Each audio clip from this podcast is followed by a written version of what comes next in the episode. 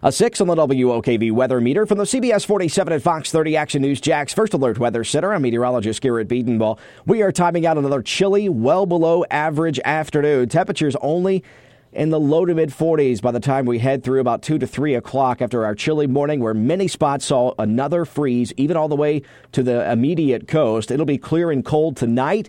Temperatures into the 30s once again after sunset pretty quickly, especially inland. We'll see another hard inland freeze as well in the mid to upper 20s near 30 at the beaches, so a light freeze for you again. A lot of times you get spared from these freeze events, but this time, the past couple of nights, you've been pretty chilly there at the coast as well. Partly sunny for Saturday and Sunday, but get this the high temperatures only near 50 degrees on Saturday, mid 50s for Sunday. The tailgating for the Jags home playoff game on Sunday on CBS 47 at 1 o'clock will be chilly in the morning in the 30s and 40s, depending on what time you get out downtown to Everbank Field and surrounding areas. We'll be in the low 50s for kickoff and end the game game in the mid 50s and gradually trail off into the low 50s and 40s again post game and post Jags victory for the home playoff game on Sunday. Then, as we head to Monday, Florida weather returns. We're back to near 70 degrees with increasing clouds late in the day. Ahead of our next rainmaker, we'll see some showers late in the day and into the overnight. We'll drop back down to the low 60s for highs on Tuesday after a morning shower.